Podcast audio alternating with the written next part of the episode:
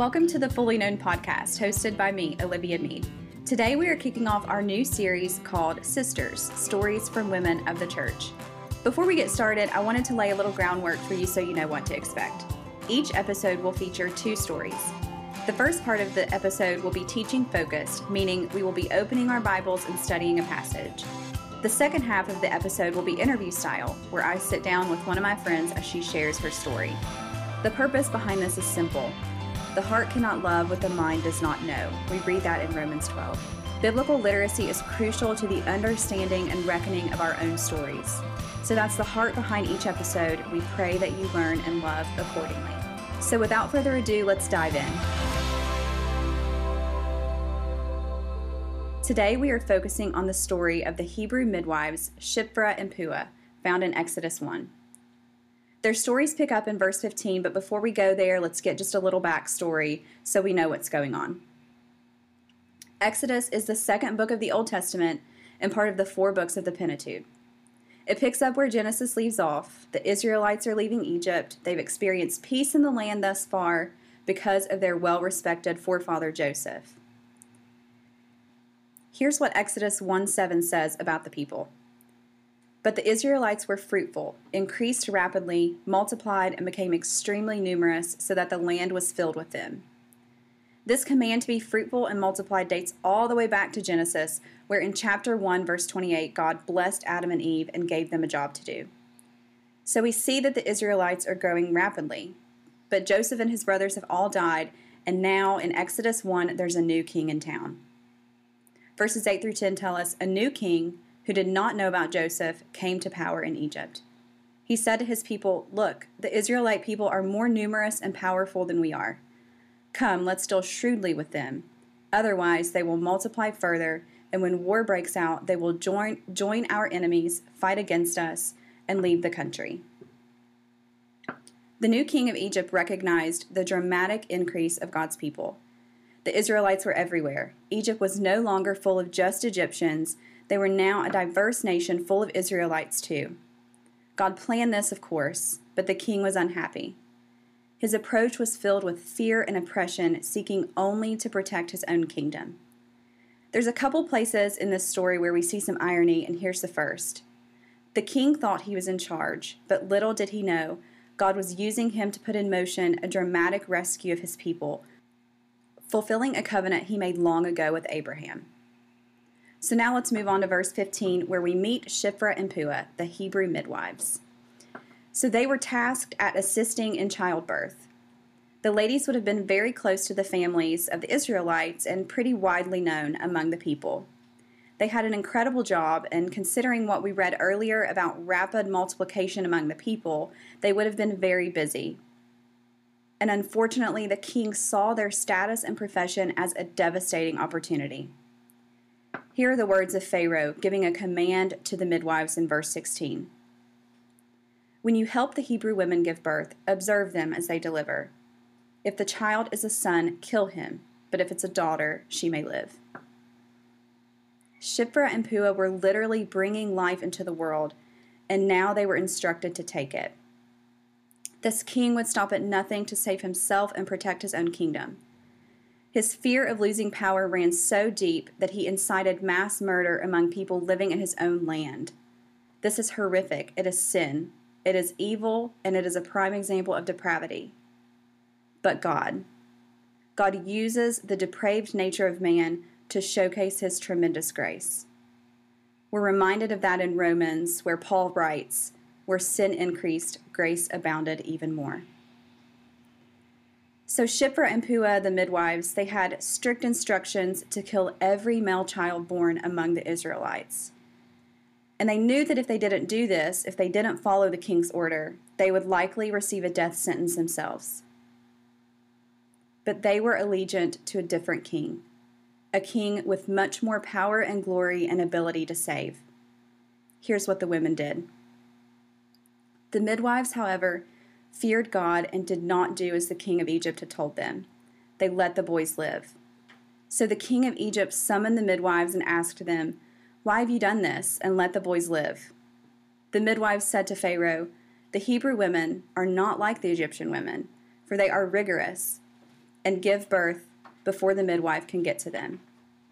So God was good to the midwives, and the people multiplied and became very numerous. Since the midwives feared God, he gave them families.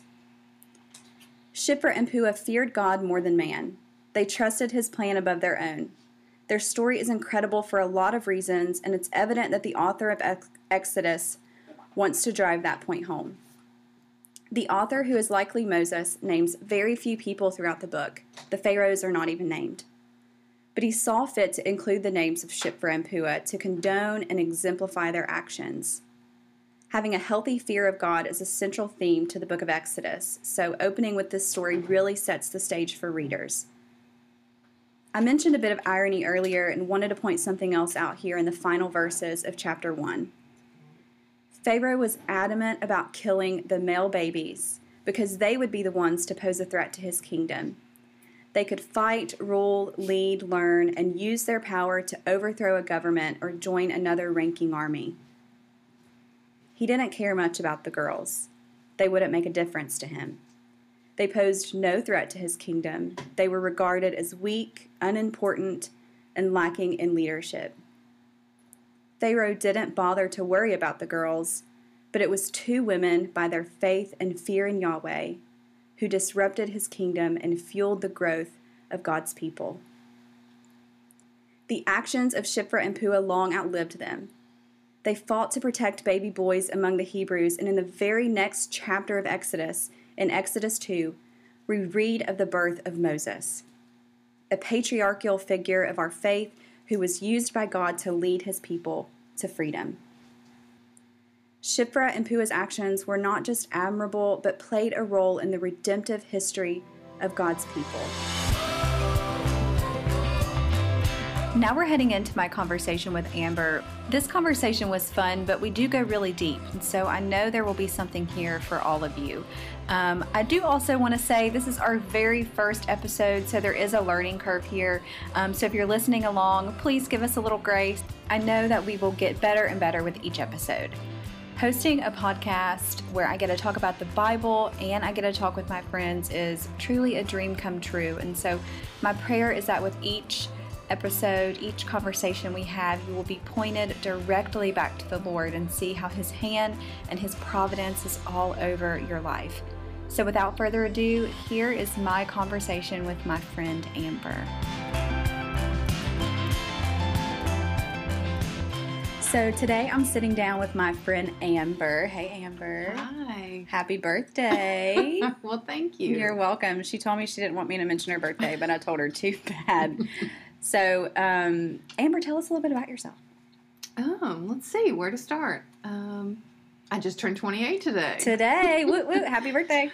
Oh, that's a that's a big number. I feel like not well, sort of, mm, maybe not. That's a good number. It's almost to 30, but not yeah. 20. right. So. It's a it's a great sweet spot. Right. Sort of. um, let's see. Uh, so I'm in school still, so that's kind of why I think 28 is one of the. so tell us what you're in school for. Um, I'm in school to be an OBPA. I had to think about it because I just Fun. had finals and my brain is. Like... So you're fried. So you have a nice little break. Mm-hmm. Um, how much longer? how much longer do you have left in school before you're finished? I should be finished in the spring, which is, seems like that's very soon. Yeah. So big deal. So what you're telling me is, if there's any ladies listening, and they're pregnant right now, Call hold me. off till spring, and you'll deliver their baby. What? Yes. Okay. now, I, so I specialize in home births, and you know, not the not the typical, but um, so yeah. So if you have any friends, yeah, I didn't know this about you. Mm-hmm. So what what different do you learn specializing in home births rather than what you would learn or specialize in in a hospital birth? Right. So, um, well, you learn everything plus the emergency contingency. Okay. So you're going to be like, well, if this happens, then this is our our out. You know, so mm-hmm. you got to know where all the hospitals are, like emergency services. You know, things like that. Yeah. But you, typically, it's you're learning everything the same. Yeah. Just just things that you can't do in the hospital or things you can't do at home. They're they're a little different, but Yeah. not, not very. That's fun. Yeah. Exciting. I didn't know this about you, so I learned something new. Mm. What else about yourself do you want to tell us? Hmm. Let's see. So I'm grounded more in international missionary work. Mhm. Um, I'm very enthusiastic about the country of Ukraine. Mhm. Um, but we have been on a trip together We have in. Jamaica, so that was my first love. Yes. And so uh, so I'm I'm learning how to transition that from international love to local Mhm. missionary work. So That's good. Yeah. So process. the first, one of the first times we met was when we went to Jamaica on Mhm. mission together. Um, was a phenomenal trip, and I've learned so much in the last probably five to six years about um, missions, mission trips, international mission. Of course, you can talk more to that, but I love what you said about um, trying to to transfer your love for an international um, trip or an international mission to a local mission. So, can we talk more about that? yeah, um, I think it's it's a hard transformation at times, Mhm. just because it seems so important to go somewhere else, and just because you kind of become a little blind to the needs that we have in the community because you are the community, you know. Right. So you think you're sort of helping yourself a little bit more if you're here. Um, and it's it's fun to travel. Like who doesn't love to travel? So Yeah. it, I think a lot of people get wrapped up in international work and they sort of can lose the fact that we need it here locally as well. Um, and even I'm having a hard time reminding myself of that. Um, but it just, yeah, it takes stepping back and really looking where it's needed. Yeah, I think that's good. And I mean, you know, our one of our our highest callings as believers and really as the church is discipleship. Mhm. And whereas interna- international mission is so important, um, sometimes it's hard to disciple people who are thousands of miles away. And so, um, bringing that discipleship into the local context is oftentimes hard, but really what's needed. So, yes, very important.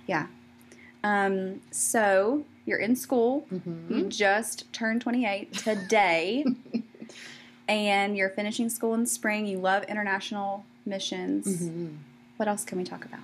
What else? Let's see. Is there any more room? I have something. oh, So we share a love for Ukraine and Jamaica, of course. We do. Mhm. We share a lot of loves, you and I. Yes. Um, I brought uh, some Starbucks this morning, and I, I texted Amber last night, and I was like, "Hey, what's your Starbucks order?" She texted me my exact same Starbucks order.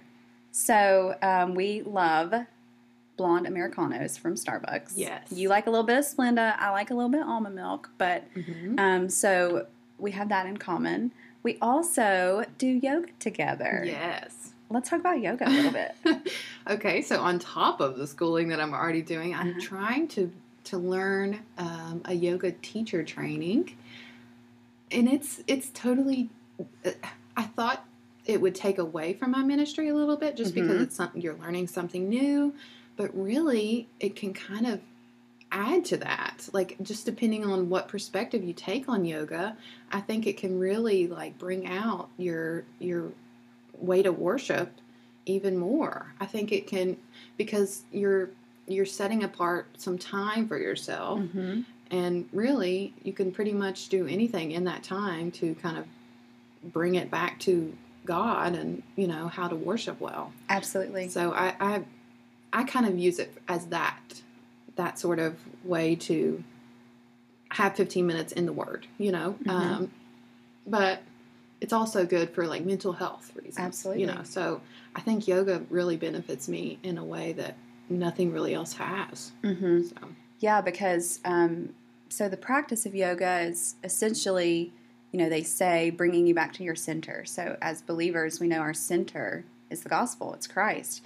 So if we use the practice to um, kind of align our hearts with the Lord, it's can be really good. right, Um, agreed. yeah, I've been practicing yoga for gosh six or seven years Longer than me. and um, I love it. And it's hard. It's hard to carve out some silent time. Mhm. Um, I think for all of us, no matter you know what season of life you're in, And so to do that is really cool. So I love seeing you in class. Oh, yeah, I love having someone familiar. I know. Yeah.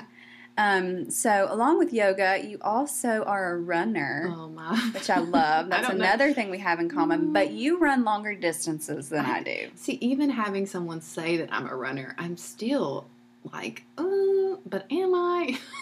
I'm going to go ahead and say yes, you're a runner. If you've run 26.2 miles multiple times, that's going to be a hard yes, you're a runner. It's just it's one of those things that I think you just you're like oh someone calls you that but really are you that I, I, running is just so different than like I said about yoga but it's just so different than anything it's Yeah. it's a way to sort of have a way to get out of your mind but be in your mind so it's I, it doesn't make any sense but it, Mhm. that's just the way it affects your body uh, marathons are insane Yeah. uh, my first marathon was unreal. I was way overweight, and I just decided this was. I was turning 26, and I was Mhm. like, I'm gonna run 26 miles on my 26th birthday. Yeah, you are. Well, my birthday is in December, guys. so I literally had I'd, I'd scheduled my first marathon in November before my birthday. So I waited the whole year, no training. Guys, do not do that. Disclaimer. Yes, do not. I was I was severely obese. This was at a time where depression had a hold of me. I did not Mhm. realize that it had a hold of me until I decided to run 26 miles. And that's when you're heavy, 6 hours of time in your head. Mm-hmm. And you do not realize that your phone's going to die and you're going to need to run and finish this race. So, it's just very therapeutic in a way if you're ready for it. Mhm. so it's it's one of those things that I don't think there's anything in comparison to a marathon, but I, it's just it's an unreal feeling. It is. They sure. talk about the runner's high, and that's true. I've never done a full marathon. I've done a half, and even in the half, and the halves that I've done, at the end, I want to die. Mm-hmm. But you also feel like this is the greatest thing I've ever done, aside from childbirth. For real. So, Have not done that. Well, it's an interesting time. Let There me you just go. tell you. You know this. Yes. You're on the other side of it. Yeah, it. I'm on the catch team. You are. Mhm. That's so fun. I want to be You're on the the, catch pitcher. team. You're the pitcher. I'm the catcher. I love that. Um, so you said your 26th birthday is when you really, um, your 26th year, decided I'm going to do this. Mhm. Um, you were in, would you say, a pretty dark place in life? Well, it's interesting because depression has a way with some people, I think, to kind of hide under some things. uh huh. So for me, I didn't really know that I had depression or dealt, you know, I, I wasn't really in a dark place. But like you were talking about the runner's high, well, after the marathon, you have a low because, hmm hey, I've accomplished this goal. Now what? Right. Like, okay, you know, and after that six hours of being in your head, you're kind of like, oh, you have some spots that are sensitive hmm because you're either going, why aren't you running fast enough? You know, you're a little bit heavy, like, oh, I see this girl can run in a two hour marathon, you know, so there's a lot of beating yourself up that you can you can do in that amount of time. So it's just it was a an eye opener for me, the low after the high Mhm. that that kind of sent me into a spiral of you have severe depression, not just depression. hmm Um, so it's a very interesting, Yeah. interesting thing. So since then, you've been on somewhat of a pretty transformational journey, Mhm. health wise. Well, working on it. No, it's absolutely. So, um, along with running and yoga and all of those things, Mhm. um, what have you found in in the physical? I guess I'll call it physical fitness aspect of, you know, incorporating that more into your life. Um, what have, how have you found that that has helped your mental health? Uh, well, first of all, I just want to pull back a little bit. I think mental health and physical health go hand in hand. You Uh-huh. know, I think we either see one or the other. We don't see them Yeah. as working together. Yeah, that's good. and I think just realizing that from a standpoint and just like pulling yourself aside and going, hey, what are some areas that I can work on? Mm-hmm. today, not three months from now or a year from now, or do I want to look like this Insta model? What can I do for me today?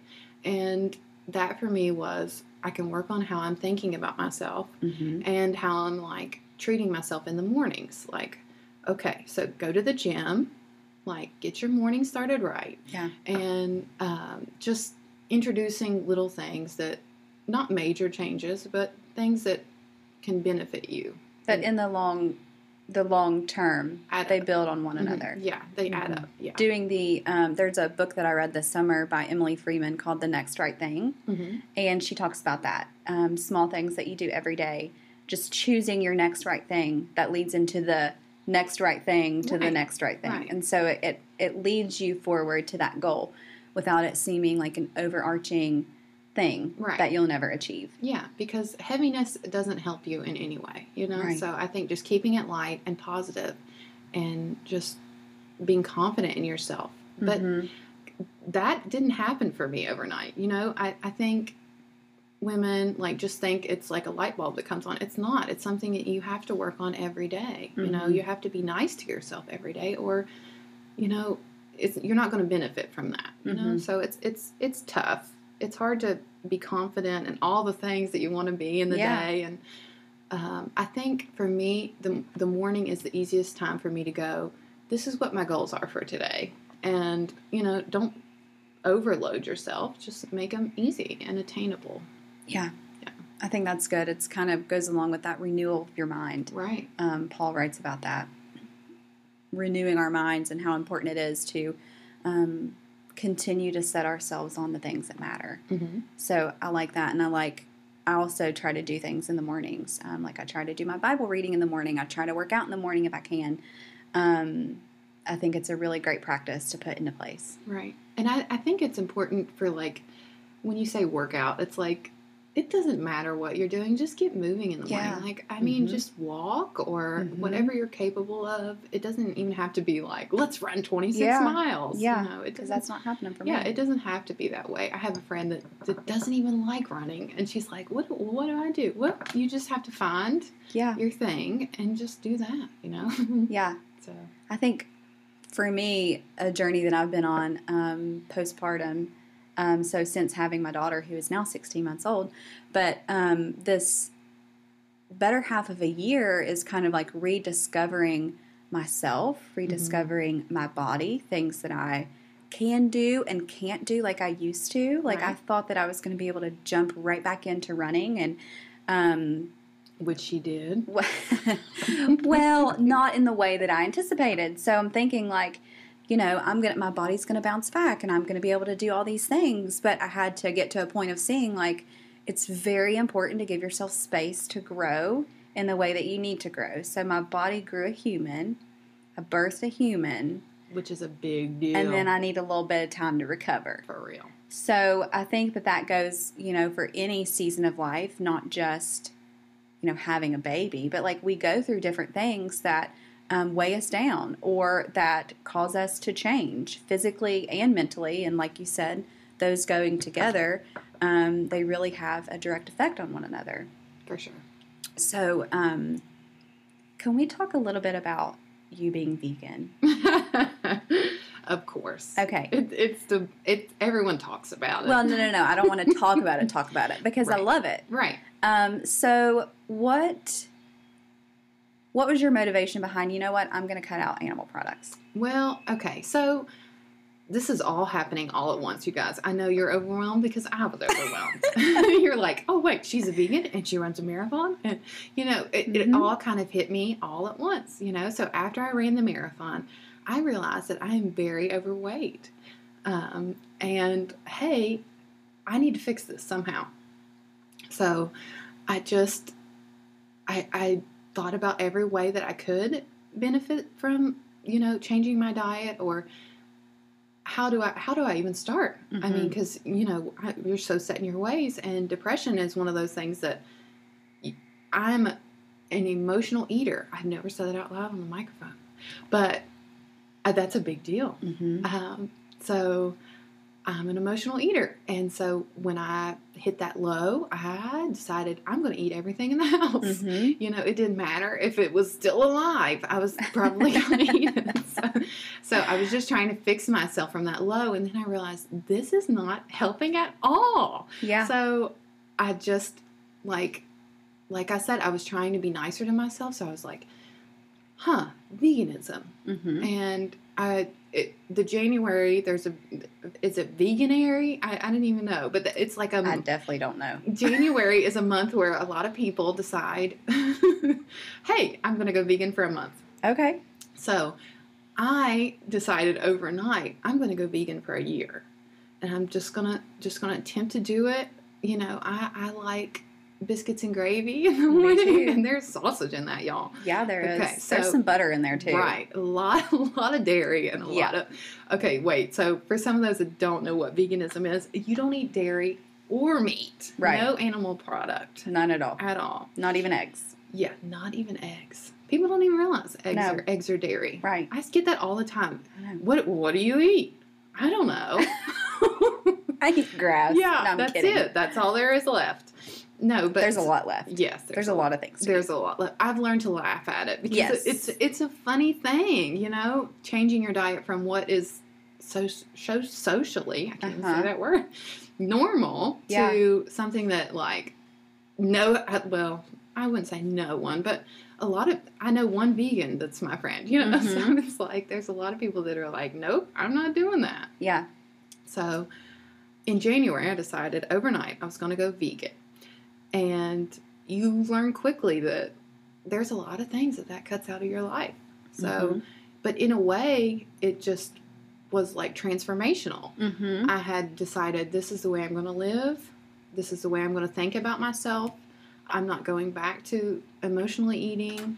I'm just starting to benefit from ways to be nicer to myself. And Mhm. my food was the, the easiest way that I could be nicer to myself, you know? Mhm. So once I had that relationship with food going, I think it was a lot easier to realize that, um, you know, it's it's easy to be a way that we beat ourselves up. Oh, I'm going to eat this or that, or you know, I don't even think that a lot of people think about food that much. But Right. for me, I think about food like that. It's Yeah. like, oh, I you know, I'm not feeling so great, but I'll go get this burger from Burger King, and Mhm. hey, I might feel a little Hey, bit that'll better. make me feel better. Yeah, or like Mhm. it's little things like that that not a lot of people put that thought into. Like this Yeah. is way I'm thinking, but they're Mhm. thinking that. So reframing your entire mindset, really. Yes, it's it's like you don't even food shouldn't have that control over people, but Right. it, it really can and Mhm. does.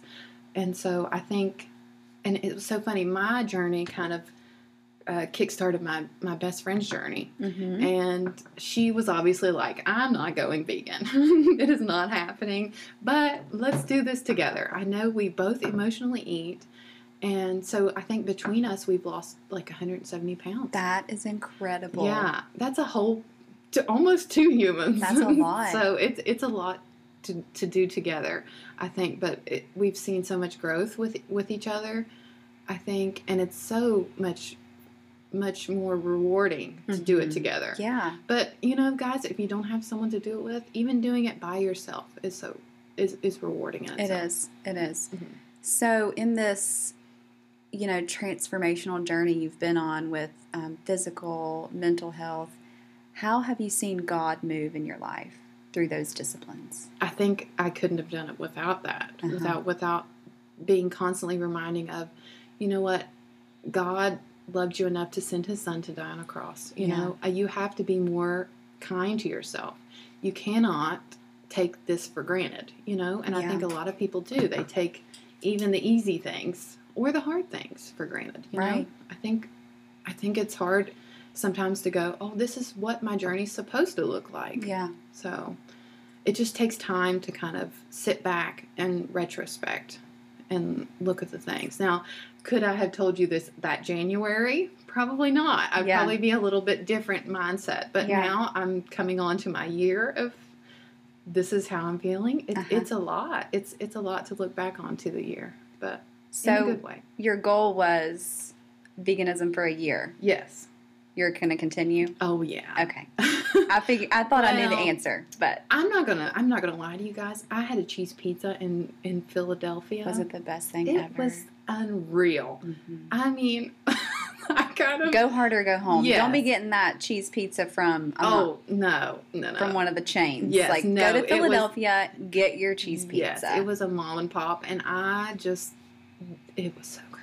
Yeah. But that was that was last month, and I'm, Uh-huh. I'm thinking, man, dairy sounds so nice, but you know, I, you have to continue to be nice to yourself. So Right. I, you know, and it's funny. I can go back on dairy. I think hmm I'm not going to, but. I had the thought of, oh, you know what? For my birthday, maybe I'll have like a cheeseburger. hmm And then I thought, but that's killing a cow. And so what started off on I'm sorry guys. I know I know that's hateful to put on a podcast. Well, I mean, you know, to get the meat, you do have to kill the cow. Right, this is true. but you know, so now my brain I started off on like, okay, it's for my body, nutrition wise. But Uh-huh. now I'm a little bit of an activist. And that's Okay. that's scary to say. Okay, so I'm so now. I just don't like the idea of taking another thing's life. Yeah. And I respect that. you know, but the cheeseburger it looks nice, but I don't think I'll be able to eat it. So let's switch gears a little bit. Okay. Talk a little bit more about church. So we've been going to church together for A long time. a long time. Yes. Um, I mean, I guess it's been five years. Yeah. Yeah. If not more. Well, since yeah, I Yeah. would say so. Yeah, no, actually longer than five years. We're sitting here looking at each other like, yeah, Yeah. I don't know, yeah. Yeah. I But we've known each other for a long time, and we've been in church together for a long time. So we've been through a lot of a church journey Yeah. together. Um, so let's talk a little bit about your kind of your perspective, or not even perspective, but I feel like I keep saying the word journey, but your kind of path and, and like how you have um, gotten to the place that you are now in the church in particular. Well, Well, where here to we go. Yeah, where to start? So let's start with like when you first came to New Heights. okay, Um, where were you at with church? okay. So, Did you grow up in I'm trying to church? think back that far. No. Did you okay, so- like where where where's your faith at that point? Okay, now I see where you're going. Okay. this. Okay, so I grew up.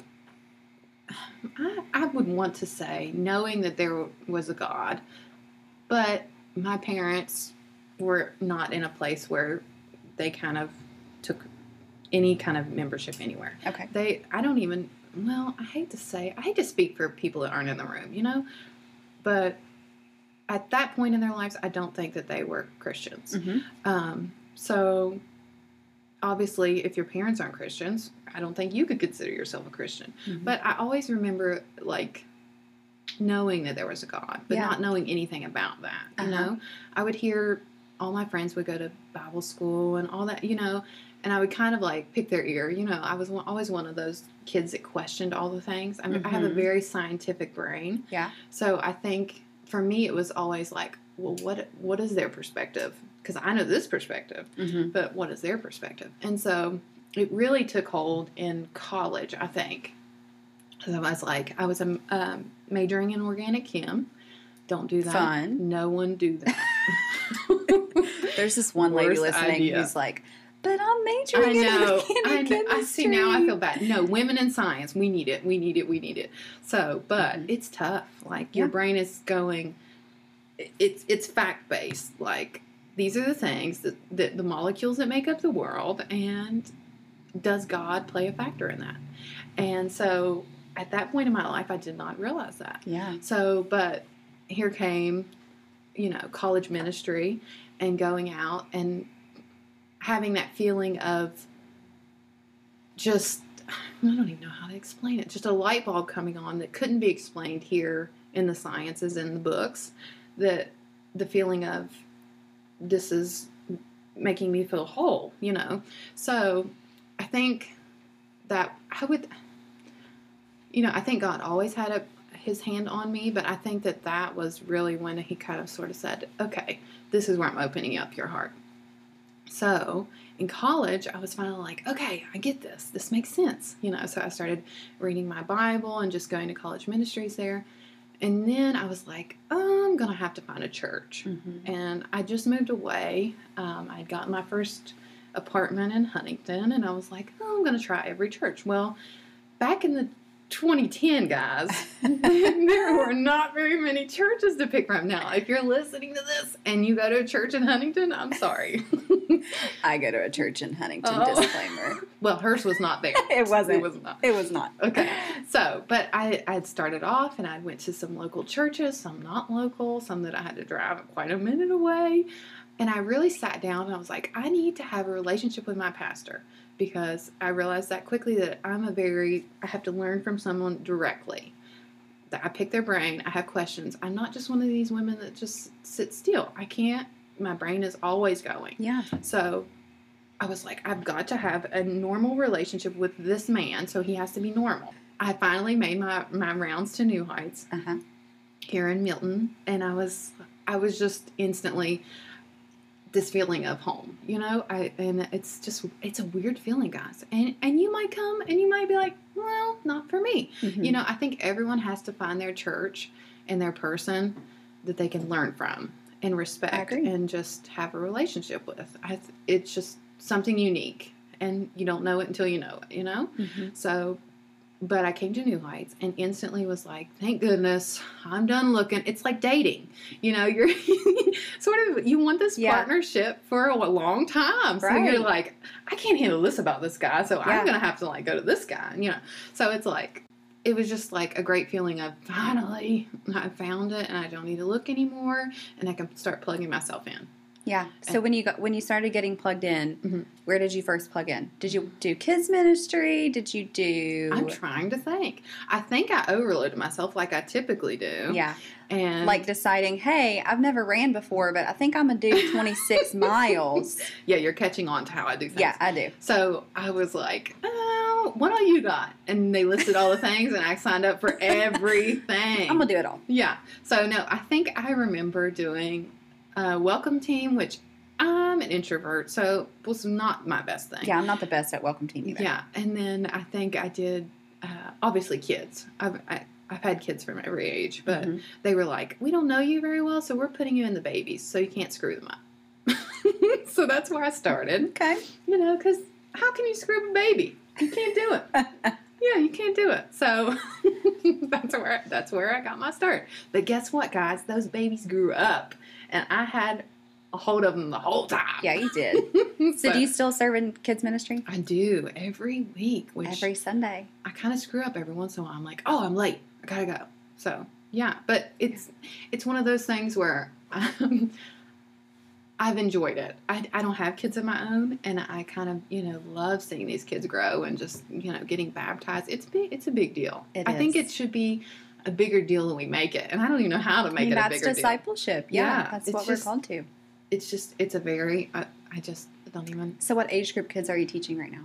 um, third to fifth graders. So we combine. that's fine. I teach first service, which for for those of you that that work and go to school and do all the things, first service is hard. Mhm. it's hard to get. What to. time does first service start? I think nine, Okay. right? Yeah. Okay. Yes, Okay. nine. which is early for me. I feel like, but rewarding. But you do it. Yeah. That's discipline. yeah, for sure. It's just like running, yoga, every other thing. Discipline comes into factor. Yeah, adding those things in and making sure that you're, Right. for one, accountable. So, accountability is important in that. For sure.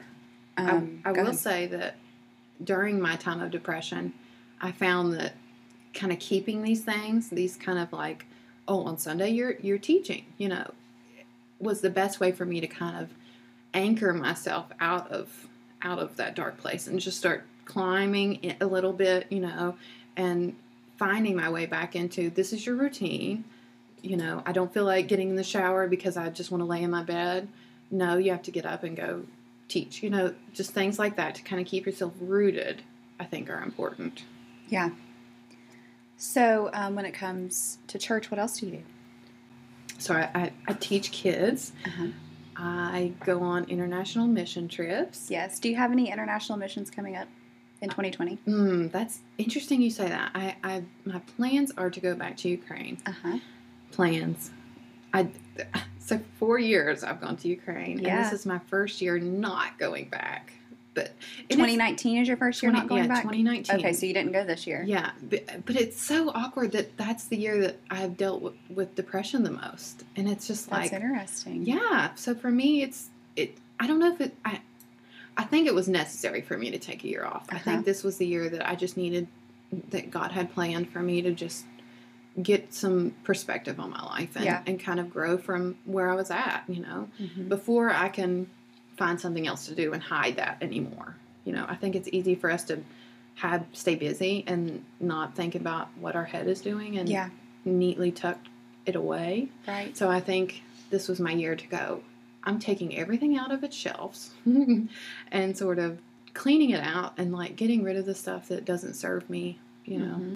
So we um, connected at the end of 2019 in the fall to do the Fully Known Conference, Mhm. um, which kind of birthed this podcast. And so our heart behind that was bringing um, bringing our, I guess you could say, sister churches together, the ladies who all kind of already knew one another yes. um, but bringing us together to worship together, to learn together, and to really have a conversation. And so, um, you know, that is that's kind of where we're going here is to expand on those conversations with each episode. And so, um, something that you talked about at that conference, I don't remember if it was on stage or maybe off stage, but it was a conversation that we had was about. Um, your and our kind of evolution as leaders Mhm. and what that looks like um, within our church body. And so, can we talk a little bit about that? We can. Um, I think it's just even any growth that you have in your church, I think is important. I you don't Yeah. have to necessarily be a leader. I mean, you can be a follower, and that's fine. Uh, That's what makes the world go round. But I think for me, finding my place was sort of important because you know, us we need something to do, like something to be working on at all times Mm-hmm. in a way that we feel like we're making our lives a difference, you know? So um, for me, finding my place was tricky because I, I fully believe that, that, you know, men should be able to lead us and I want to lean into that. But at the same time, I like to learn from women, you know? So um, it was important for me to kind of find where that spot was in church. Um, and I think I think having a pastor that can kind of shepherd you in a way that it that you feel that way, like you're making a difference or you're important to the church, is very important as well. Yeah. I think so. Going back to finding that church, Yeah. I mean, these are the things that lead into that. Like you're going to feel either fed or not fed, you know. So it, that's so important finding that right church and that right plug in.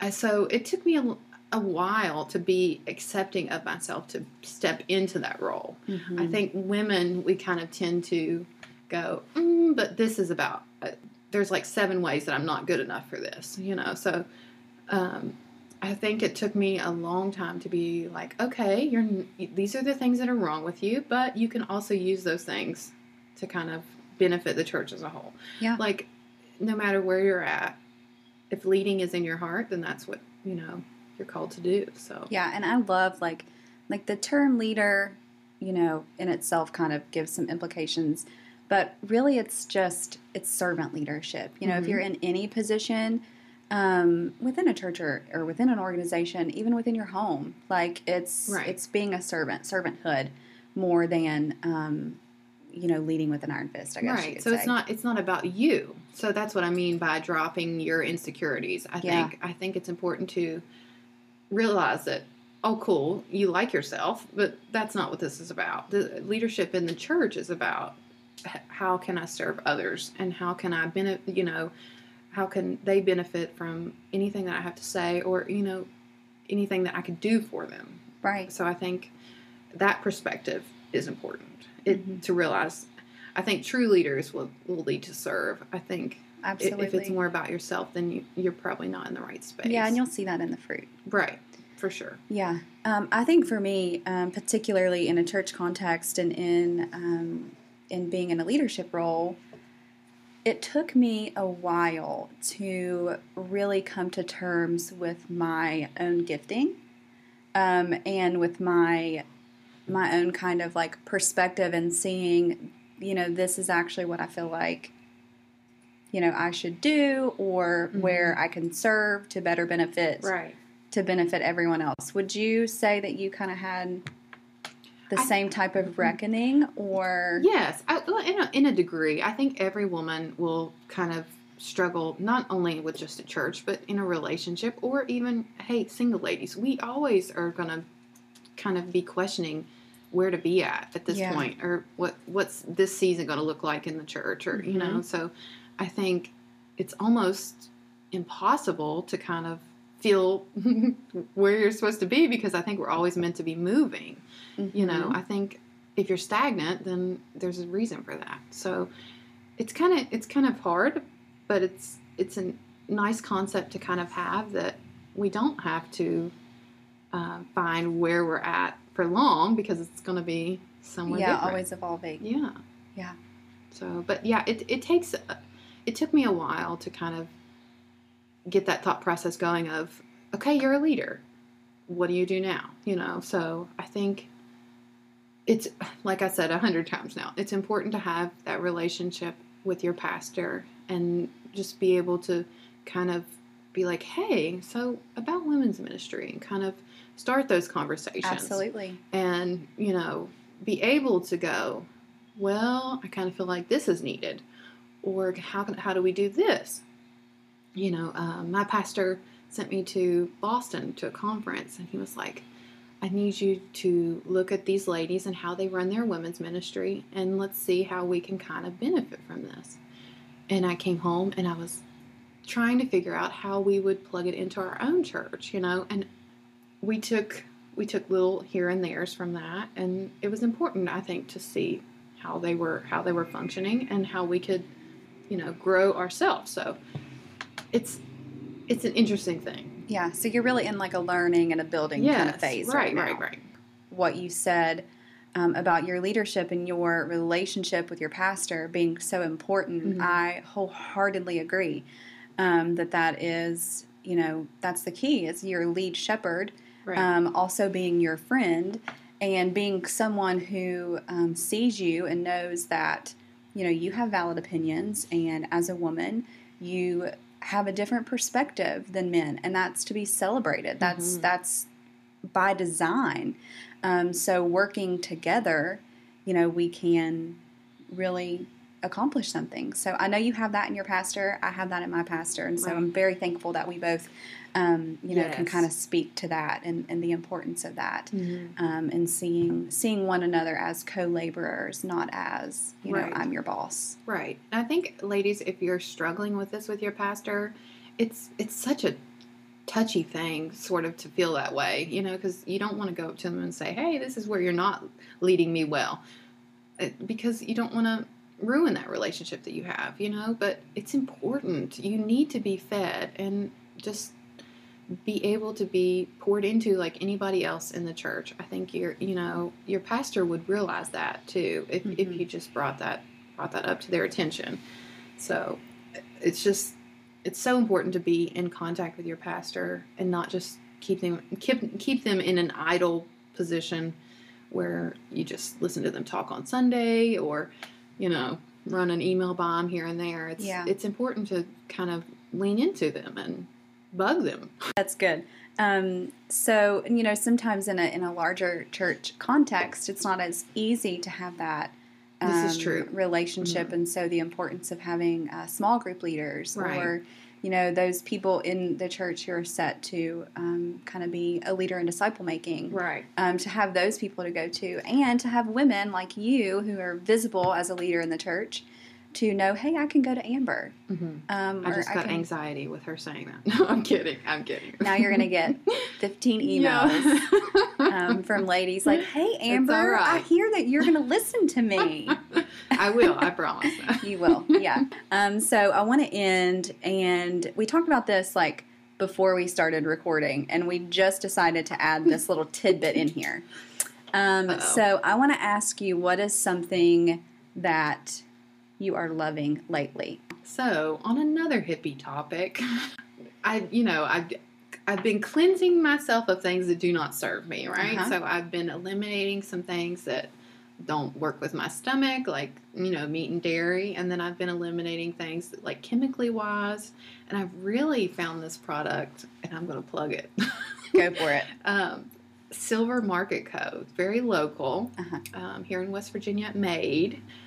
Um, I love absolutely all of her products. So I- it's skincare. yeah, skincare, organ- Derived naturally. yeah, organic, food grade, organic. So if, if you can eat it, then it has to be good for your skin, in Yeah. my opinion. Yeah. Um, but just things like natural deodorants and I could talk about natural deodorant Oh, all I day. mean- we'll spare you and not talk about that. and if there are any men who have it's another podcast. stuck around for the end of this, which I'm guessing there's probably zero of them, Yeah, but maybe one. you can go ahead and turn it Olivia's off now. husband. Bless his heart. Hey, Matt, if you're listening, I love you. he made it through. All right. Well, thank you um, for you know just being being you and being here. um, and that wraps up our first episode of season one. well, thank you.